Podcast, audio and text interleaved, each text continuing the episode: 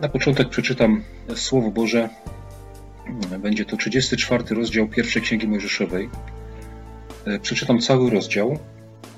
Może trochę to długi jest tekst, ale w nim jest zawartych kilka rzeczy, którymi chciałbym się podzielić. I nie chciałbym rozsądzać całego tego wydarzenia, które tutaj miało miejsce, ale wierzę, że w tym fragmencie jest pokazana pewna taktyka diabła i bardziej na niej chciałbym się skupić.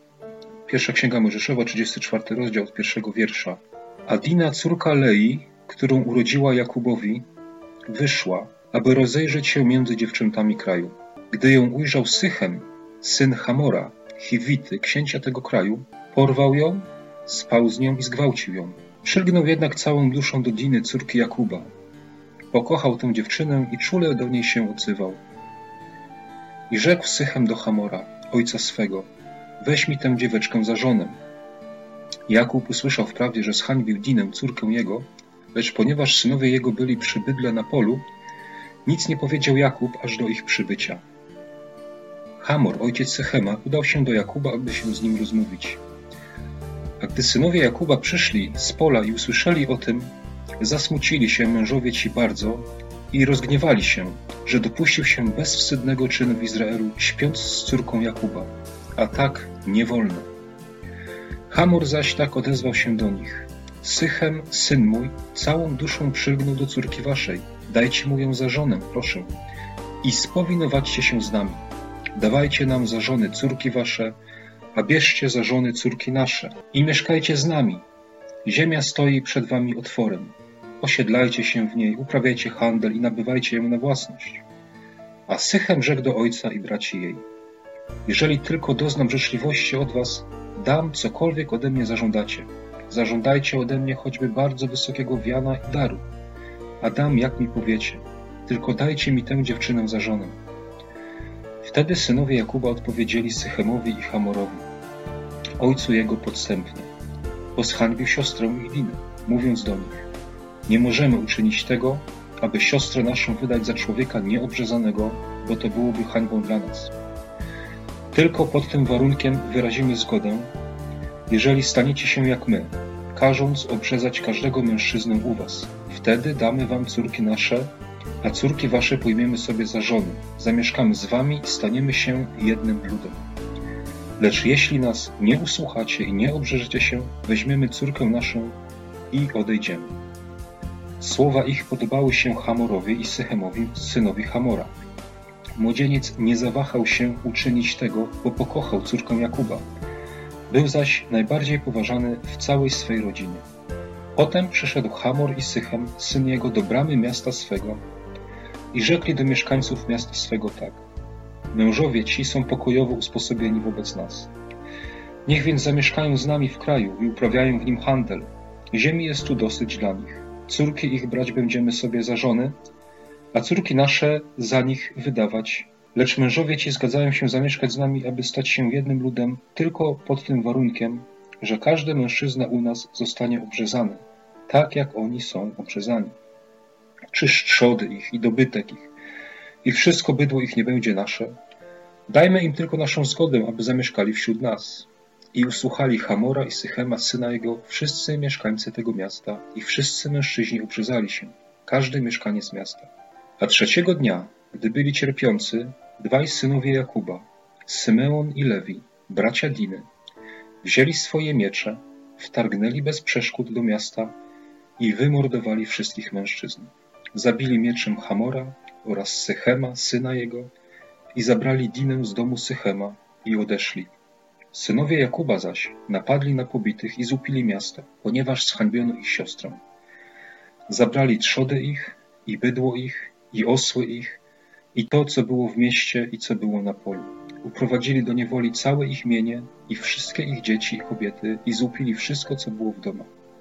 Wtedy Jakub rzekł do Symeona i do Lewiego.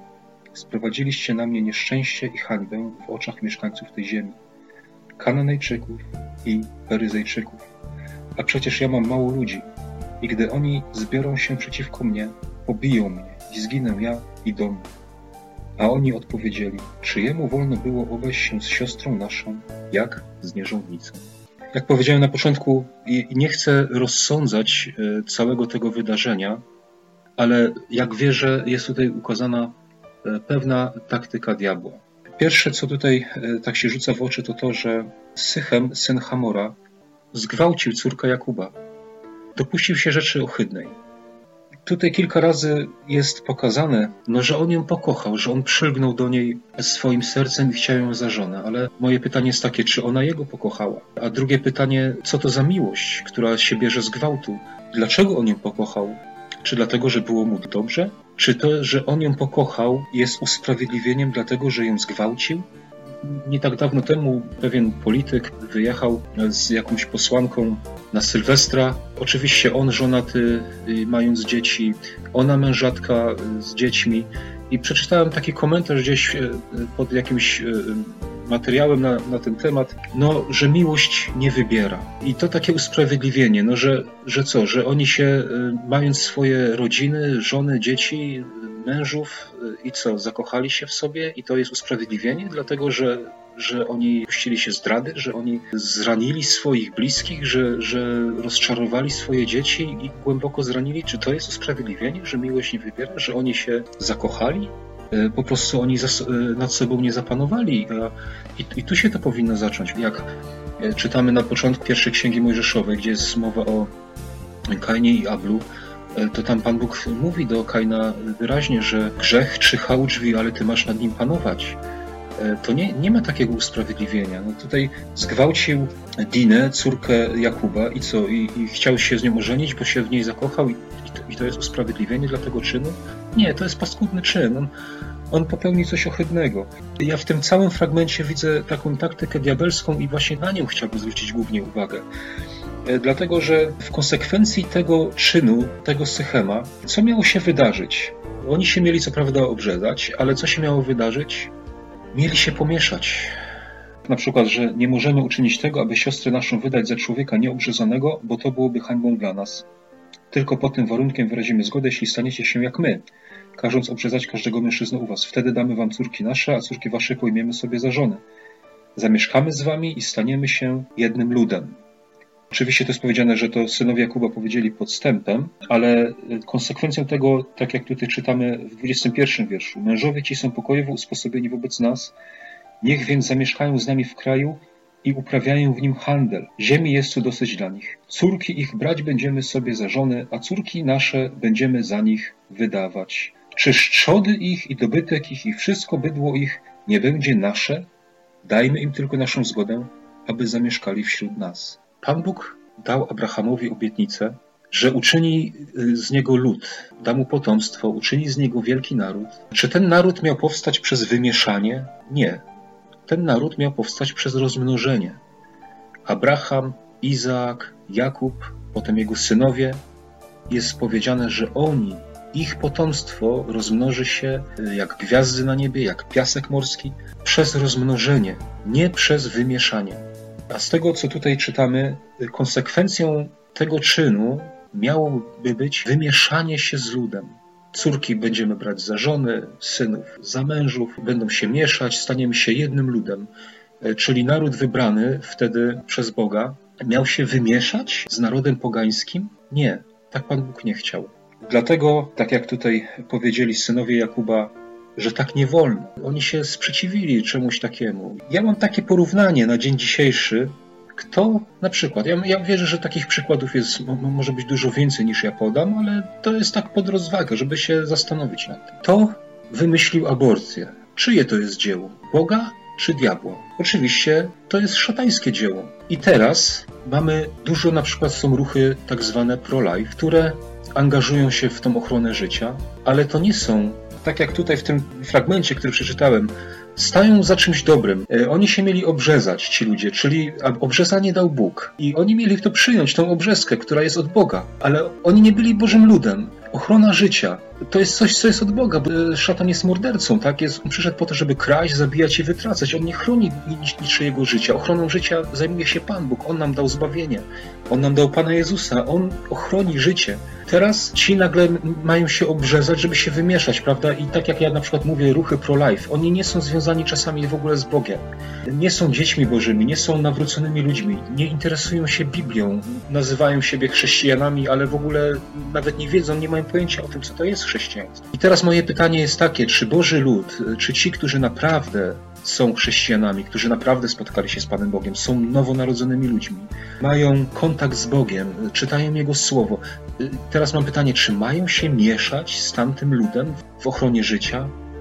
Czy mają podejmować wspólne inicjatywy? Ja uważam, że nie. Drugi przykład. No, no, kto prześladuje chrześcijan? Czyje to jest dzieło, Boże czy diabelskie? I teraz e, są e, obrońcy chrześcijan, którzy tak samo no niby są obrzezani, niby przyjęli to, to od Boga, no ochrona chrześcijan. Ale moje pytanie jest takie, czy Boży lud prawdziwie powinien się łączyć z nimi? Moje jest pytanie, czy ludzie prawdziwie wierzący nie mogą sami podjąć jakiejś inicjatywy? Jeżeli już chcą podejmować, czy nie mogą sami sobie stworzyć jakiejś organizacji, jeżeli już czują taką potrzebę, że muszą to robić? Czy trzeba się mieszać czy z odstępczym kościołem, czy z, w ogóle z e, kimś, kto nie, nie jest w ogóle kościołem. Czy tak być powinno? Uważam, że nie. A kolejnym przykładem jest na przykład ekumenia. Reformacja na przykład powstała z jakiego powodu? Powodu odstępstwa Kościoła katolickiego. Odstępstwo czyim jest dziełem? Szatana. I wyniku, wynikiem tego była reformacja. I teraz jest pytanie, czy trzeba się łączyć? Czy nagle teraz Boży lud ma się łączyć z, z odstępczym ludem w imię jedności i pokoju? I oczywiście to jest bardzo wąski aspekt ekumenii, bo ekumenia ma na celu wszystkie religie zjednoczyć. I czy wśród nich ma być chrześcijaństwo? Nie, nie może tak być. Podałem trzy takie przykłady. Uważam, taktyka diabelska, która pokazana jest w tym fragmencie Słowa Bożego. Uczynić coś ohydnego i potem Boży lud wciągnąć, żeby wymieszał się z tym, co nie jest Bożym ludem. Żeby mieli wspólne plany, wspólne inicjatywy, wspólne przedsięwzięcia. Wszystko wspólne, tak jak tutaj jest napisane. Trzody ich i dobytek ich, wszystko bydło ich, czyż nie będzie nasze? Dajmy im tylko, no obrzeżmy się, pójdziemy na jakieś tam ustępstwo, nie? No dobra, no wymieszamy się, będziemy mieli wspólne. Czy tak to powinno wyglądać? Bracia, siostry, drodzy wierzący ludzie, którzy kochacie Pana Jezusa z całego serca, uważam, że nie. Chcę powiedzieć, żeby wierzący ludzie, bracia i siostry, nie angażowali się z odstępcami, z odstępczym kościołem, czy z ludźmi niewierzącymi, żeby się nie angażowali w różnego rodzaju przedsięwzięcia, które spowodował szatan. Synów Jakuba było dwunastu. Ilu? Wzięło miecze do swojej ręki i rozwiązało tę sprawę. Symeon i Lewi, dwóch. Zdecydowana mniejszość. Dwóch wzięło swoje miecze. Nie łudzę się tutaj, bo wierzę, że tych, którzy prawdziwie wezmą Słowo Boże do ręki, staną w prawdzie i nie pozwolą na to wymieszanie, że będzie ich w mniejszości, ale życzę każdemu, aby w tej mniejszości się znalazł. Dziękuję.